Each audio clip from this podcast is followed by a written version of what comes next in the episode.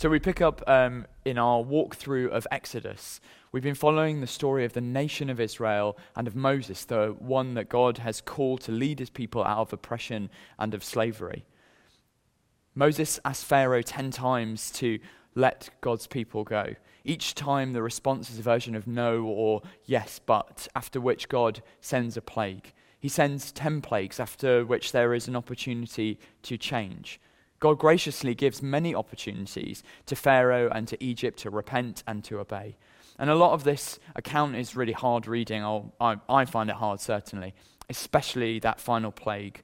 I find that there's a tension between a good God and an outpouring of wrath. And it seems hard to reconcile, but I must remind myself of the context.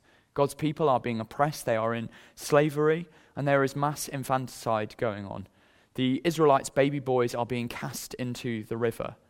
Pharaoh goes on to make their work even harder after Moses asks them to let his people go.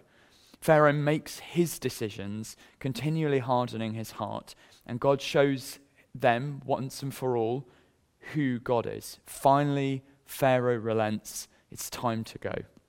Before this, we see this amazing prophetic picture of Jesus through the Passover, a lamb that was slain so that the angel of death would pass over, where the blood of, um, in, of the innocent diverts righteous judgment, and the Israelites are told to leave.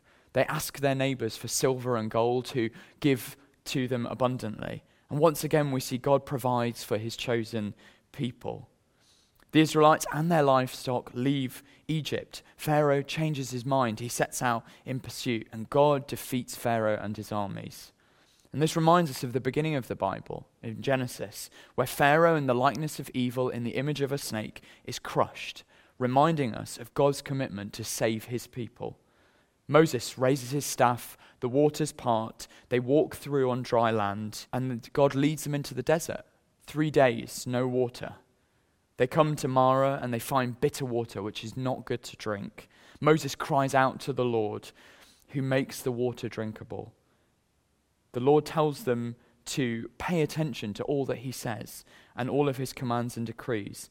And Moses models to the Israelites what to do in times of trouble. In the same way, he models this to us cry out to the Lord. God makes a way and he provides for them. They move on to Elim, which is effectively an oasis. And compared to the desert, this would have looked like the promised land. But it's not all that God had for them, so they must move on and they continue on their journey towards the promised land.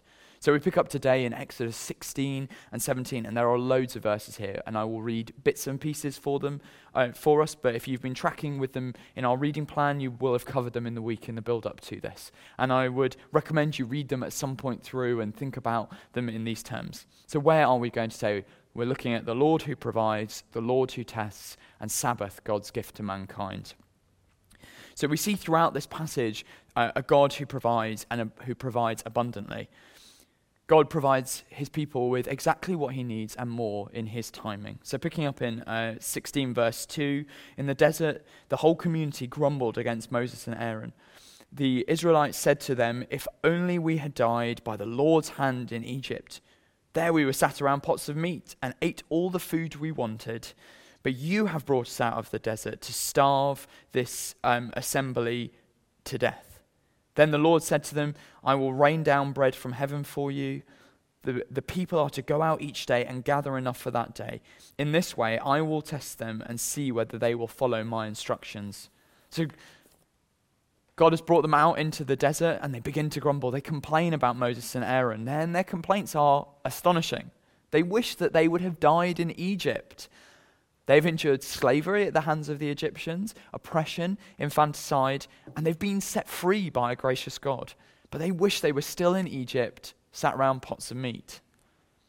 Are we like the Israelites or are we like Moses? Moses at Marah cried out to God.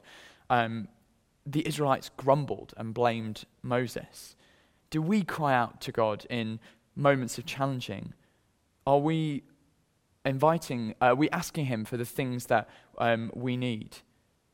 You have a wonderful opportunity of inviting God into your wins and into your losses, into your excitements and into your challenges, because God wants a relationship with us. And a big part of that relationship is trust. So, looking at verse um, 6 to 8. So, Moses and Aaron said to all the Israelites, In the evening you will know that it was the Lord who brought you out of Egypt. And in the morning you will see the glory of the Lord, because he has heard your grumbling against him. Who are we that you should grumble against us? Moses also said, "You will know that it was the Lord. It, um, it was the Lord when He gives you meat to eat in the evening and bread you want in the morning, because He has heard your grumbling against Him. Who are we you are not grumbling against us, but against the Lord. I mean, how gracious is God? Moses reminds us about who they were grumbling about. And it wasn't Moses and Aaron, but it was God. They were just a condu- conduit for their dissatisfaction. And I'm reminded that the God of the Old Testament is the same as the God of the New Testament. And we see grace and mercy and love and kindness all throughout. And I find myself in awe of a gracious and compassionate God and immediately reminded of the words that God would go on to say to Moses in Exodus um, 34, verse 6 and 7. The Lord passes in front of Moses and proclaims, The Lord, the Lord, the compassionate and gracious God, slow to anger, abounding in love and faithfulness, maintaining love to thousands, and forgiving wickedness, rebellion, and sin. I mean, just the fact that he put up with all of it and was so kind in that moment, it, it yeah, really um, moves me and stirs me. So, moving on to verses 13 to 18, still in chapter 16. That evening, quail came and covered the camp. And in the morning, there was a layer of dew around the camp. When the dew was gone, thin flakes like frost on the ground appeared on the desert floor. When the Israelites saw it, they said to each other, What is it? for they did not know what it was. And Moses said to them, It is bread the Lord has given you to eat. This is what the Lord has commanded. Everyone is to gather as much as they need. Take an omer each. Um, sorry, take an omer for each person you have in your tent. The Israelites did as they were told. Some gathered much, some little. And when they um, measured it by the omer, the one who gathered much did not have too much, and the one who gathered little did not have um, too little. Everyone had gathered just as much as they needed. God provides for the Israelites, and He does so abundantly. Why? So that they would know that it was the Lord who brought them out of Egypt. God wanted to raise their levels of trust, and He was showing them that He is a faithful God who provides for His people, who provides more than enough for each person. Not only does he give them bread to eat, but he also gave them meat, the very thing that they were complaining about not having. God provided exactly what each needed. God looks on at their situation and provides for them, again, exactly what they needed. Deuteronomy 8 touches on the events of this chapter and some of the Israelites' time in the wilderness. It's Moses' sort of second telling to the next generation. In verse 4, it says this Your clothes did not wear out, and your feet did not swell during these 40 years. God provided for them in terms of food and water. And the miracle that their clothes and shoes did not wear out, and their feet did not swell up for the 40 years while they were in the desert. God is a God who provides abundantly exactly what they need. And what grace for your feet not to swell up when it's really hot all the time. So God continues to provide for them, but He also tests them. And this is something we'll look at in more detail in a moment. So, picking up in uh, verse 17, verses 1 to 7, the whole Israelite community set out from the desert of sin, traveling from place to place as the Lord commanded. They camped at Rephidim, and there was no water for the people to drink. So they quarreled with Moses and said, Give us water to drink. Moses replied, Why do you quarrel with me? Why do you put the Lord to the test? But the people were thirsty for water there, and they grumbled against Moses, and they said, Why did you bring us up out of Egypt to make us and our children and our livestock die of thirst? Then Moses cried out to the Lord, What am I to do with this people? They are almost ready to stone me. Then the Lord answered Moses, Go in front of the people, take some of the elders of Israel, and take in your hand the, the staff with which you struck the Nile, and go. I will, I will stand there before you at the rock of Horeb. Strike the rock, and water will um, come out for the people to drink. So Moses did this in the sight of the elders of Israel, and he called the, uh, and he called the place Massah and Meribah because the Israelites quarreled and because they uh, tested the Lord, saying, Is the Lord not um, is the Lord amongst us or not? So God moves them on. Um, they camp at Rephidim, and once again, no water. And we see the same pattern. Despite God having provided for them once, despite God having provided for them with food, and in addition to the small event of 10 plagues and getting them out of Egypt and setting them free from oppression and slavery, they still haven't quite got it. And Moses' response is so instructive, it's so helpful. Why do you put the Lord to the test? Once again, Moses cries out to God, and God, in his grace, provides. Moses strikes the rock as instructed. He's faithful to what God has told him to do. He's obedient, and the water comes out. And it's an amazing uh, moment. God continuing to do the impossible to provide for his people. God hasn't changed. So if he will look on his people then and, and provide exactly what they need, he will do the same for his people now. God looks on at your situation and he will provide exactly what you need. And life is particular t- particularly tough at the moment, wherever you are. So, what are you lacking? Does it feel impossible? Do you trust God? I know it can be hard to trust that God would provide for you and will provide, especially when it seems like there's not enough there. Does God know the intricate details of your situation? Of course, He does. He's God. Have you told Him about them? Have you cried out to God? Or are you grumbling? Do you trust Him to provide? He will. He's a good God, He's a faithful God. And we've seen Him do the impossible countless times throughout this journey in Exodus, and He is no different then than He is now. He will do the impossible again. Does your situation feel impossible? You can trust God, He can do it. So God te- tests His people. Why? Uh, Rick Warren, uh, an American pastor, sums this up uh, wonderfully with this quote where he says, God is more interested in your character than your comfort. He is more interested in making your life holy than he is making your life happy. It is important that when we speak about a God who provides, that we keep this in mind. He may not give us everything that we want. Why? Because he's more interested in our character than our comfort in verses uh, 4 and 5 of uh, chapter 16, they are to collect enough bread for that day, not to hoard any, because God will provide for tomorrow, um, and He will do it on, on the next day. Except for that sixth day where they were to collect double, which would be their Friday, um, and they were to keep it till Saturday, which was their Sabbath, and it would keep. And Moses delivers this message to the Israelites, and what happens? God does exactly what he says he would. He provides, and the Israelites fail. A constant pattern we see throughout these verses where they haven't quite grasped who God is and his character. Some of them keep it till morning. They find that it is full of maggots, it is as a, and smelling, and it is as if death itself has visited. And I find myself challenged in this. When I trust God and do what He has asked me to do, I'm met with life and wholeness. When I don't, I'm met with death, where my choices away from God do not lead to life, and they never will. So Friday rolls around, and the people go out and collect enough for the two days as God has commanded them to. And once again, a test is placed before them. Will they trust God to provide for them each day?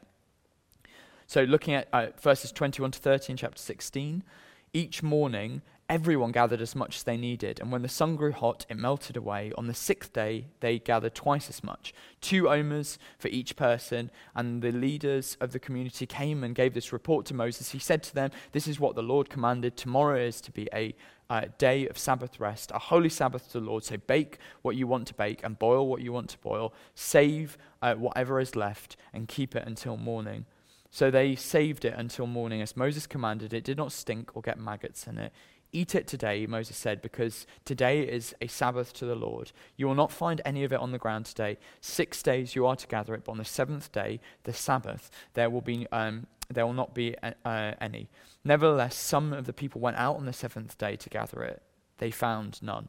But Moses said to the Lord, sorry, then the Lord said to Moses, How long will you refuse to keep my commands and my instructions? Bear in mind that the Lord has given you the Sabbath. That is why on the sixth day he gives you bread for two days. Everyone is to stay where they are on the seventh day. No one is to go out. So the people rested on the seventh day. Manna or bread from heaven uh, that formed with the dew and melts as the sun grows hot. God's wonderful provision.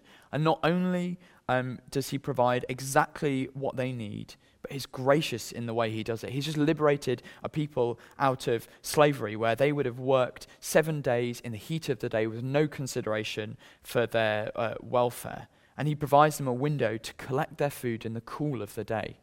It's just so opposite to what they will have um, expected. But, so, but some of those Israelites, they still don't get it. They, they go out to collect on the Sabbath, even though they have enough for that day because they've collected twice as much the day before. In both of these instances, the, the hoarding uh, that we just talked about and the collecting on the Sabbath, the people involved have not grasped who God is, or his nature, or his character. They do not trust God to continue to do the amazing things that he has done for them already. And I think we can try and rationalize this. And on reading this, I was immediately reminded that they've been in slavery for 430 years, working seven days straight. And that must come with some deep pain and trauma that you're working through. But God's response is really instructive. How long will you refuse to keep my commands and my instructions? So, what do we think of his response? Is it just unfair or does it seem a bit harsh? No, God is patient in his response. He's given the Israelites countless signs of his faithfulness ten plagues, destroying their enemy, taking them out of um, uh, Egypt. And he has also provided for them in, the, in these passages alone and shown his faithfulness through bread and meat, through clothes not wearing out. But also in verse 10, we see that his glory appears as if a cloud, a sign that the Lord is with them and leading them. So, what is the point of all this testing? Um, in verse 4 and verse 12, we get some, uh, some examples of this where uh, the Lord says, I will test them and see whether they follow my instruction. And in verse 12, it says, uh, when, uh, Then you will know that I am the Lord your God. It was to remind them who uh, their God was. It was to help them grow in trust for God. Ultimately, bread from heaven was not simply to, si- uh, to signify or to be the satisfaction of their physical needs, but also to remind them their whole lives were to be changed and uh, governed by God, to be sustained by Him and governed by His word. This process was meant to change them and meant to humble them, it was meant to refine their character. Moses says this in Deuteronomy 8, verse 3 He humbled you, causing you to hunger and feeding you with manna, which neither you nor your ancestors had known, to teach you that man does not live by bread alone, but on every word that comes from the mouth of God. So, what's the focus? It's trusting God, it's being obedient to the things He has asked us to do. Does God test us today? I believe He does. I think He allows us to face hardship and trouble, trouble so that we grow in our character and we grow in our holiness. Does He leave us or abandon us in these times? No, He walks with us through them. He has said He will never leave us or forsake us. God deeply cares about our holiness and our ongoing sanctification more than He cares about our comfort. He's not a hard taskmaster, though. He will provide for us. But he wants us to mature in our faith and in our trust um, of him. He wants us to get to that point of total dependency whereby we live, every, uh, live by every single word that comes from his mouth. Does this mean we just tough it through our challenges? No, we are invited to share these with God, who wants relationship with each one of us. And we have access to this relationship through Jesus' death, uh, resurrection, and his life. God cares about his people. And the way we become part of his people is giving our lives to Jesus. God meets us exactly where we are, but he does not, does not leave us where we are. So God extends this uh, testing to Sabbath uh, and learning to trust God by resting. So God gives the Israelite Sabbath, a holy day, a, a day set apart, a day for worship and for rest. And it's not a new idea if we go back to uh, Genesis 1 and 2, after God completes creation and reaches its pinnacle, mankind, man created in the image of God to reflect the glory of God on the earth. So what did man's first day of existence hold? God gives this command in Genesis 1:28. God blessed them and said to them, "Be fruitful, increase in number, fill the earth and subdue it, rule over the fish of the sea and the birds of the sky, over every living creature that moves on the ground." So God gives this grand command to mankind. He sets out his vision for humanity, and yet what is the first thing he does? Genesis 2 verses 2 to 3 say this. By the seventh day, God had finished the work that he had been doing. So on the seventh day, he rested from all of his work. Then God blessed the seventh day and made it holy, because on uh, it he rested from all the work of creating that he had done. God rests. He invites mankind into his rest, first day of their existence, in perfect relationship with God. That's where they start, because he's committed to relationship with us. He creates Sabbath as a gift for us. He invites us to stop for a day, to cease from working, to stop striving, to look to God and say, I trust you. Where we say, um, You're God, that you're good, and that you don't stop when I do. The Lord commanded um, that the uh, that the Sabbath day was to be a day of rest and holy to God. The Israelites were told to collect double. Um, they were to rest um, after that. This looks like meaningfully connecting with God. This this chance in a day not only to catch up physically but to reconnect um, spiritually. It's to cease from working, to do things that are restful.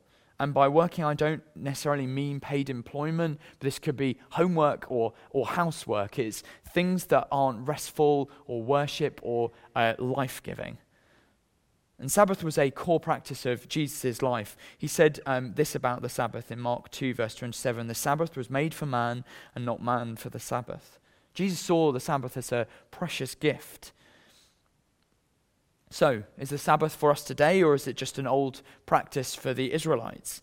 And I believe this is a practice for us. Jesus fulfilled the law with his life, he has done it. Um, we don't have to. That is, that is grace. He's, he's covered it all. However, we don't go throwing out the other nine of the Ten Commandments. Just because Jesus has fulfilled the law, we're not running around murdering people. It sort of misses the point.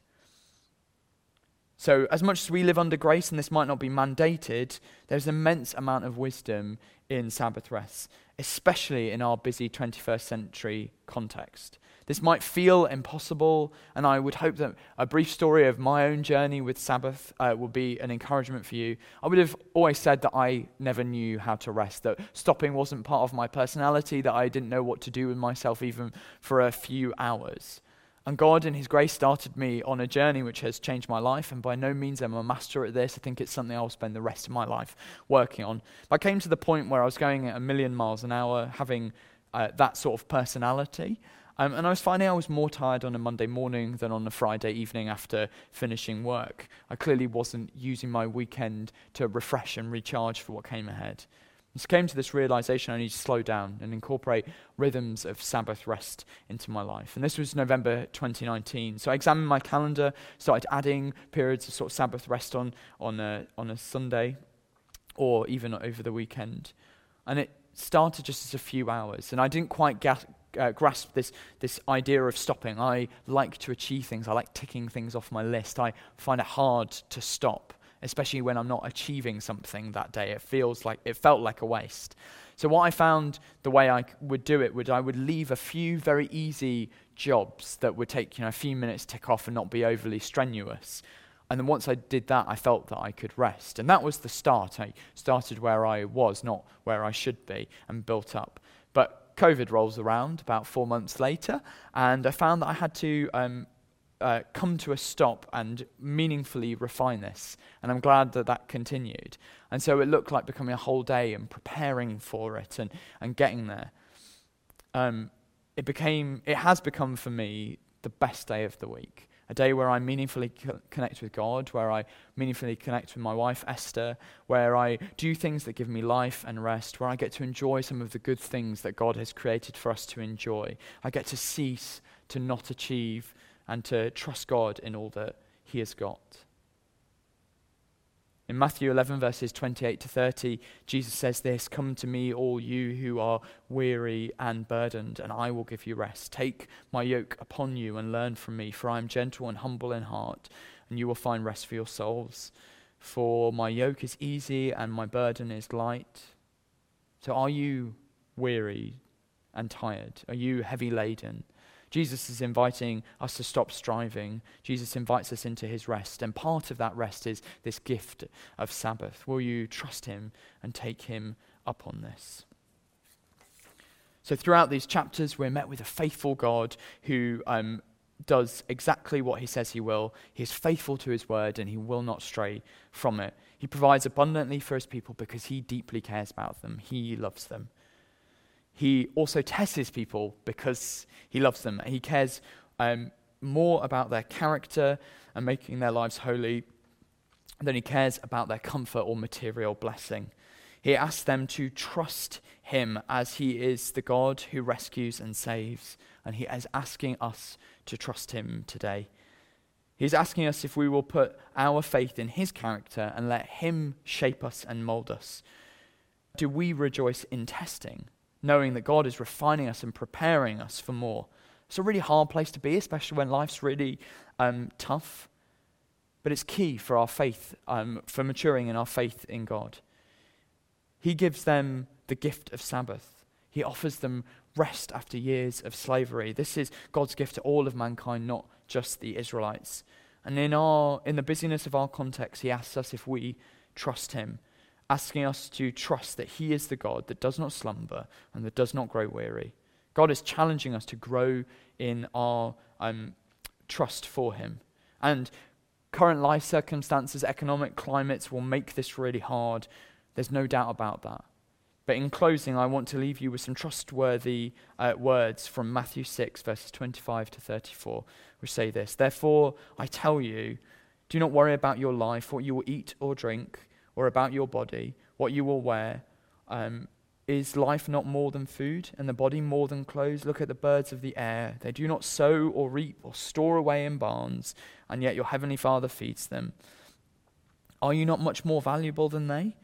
Can any one of you, by worrying, add a single hour to your life? And why do you worry about clothes? See how the flowers of the field grow. They do not labor or spin. Yet I tell you that not even Solomon in all his splendor was dressed like one of these. If that is how God clothes the grass of the field, which is here today and tomorrow is thrown into the fire, he will, um, uh, will he not much more clothe you, you of little faith.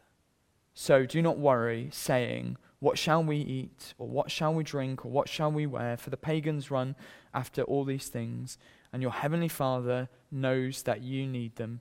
But seek first his kingdom and his righteousness, and all these things will be added to you as well. Therefore, do not worry about tomorrow, for tomorrow will run, worry about itself. Each day has enough trouble of its own. We can trust God to look after us. My question for us today is will you?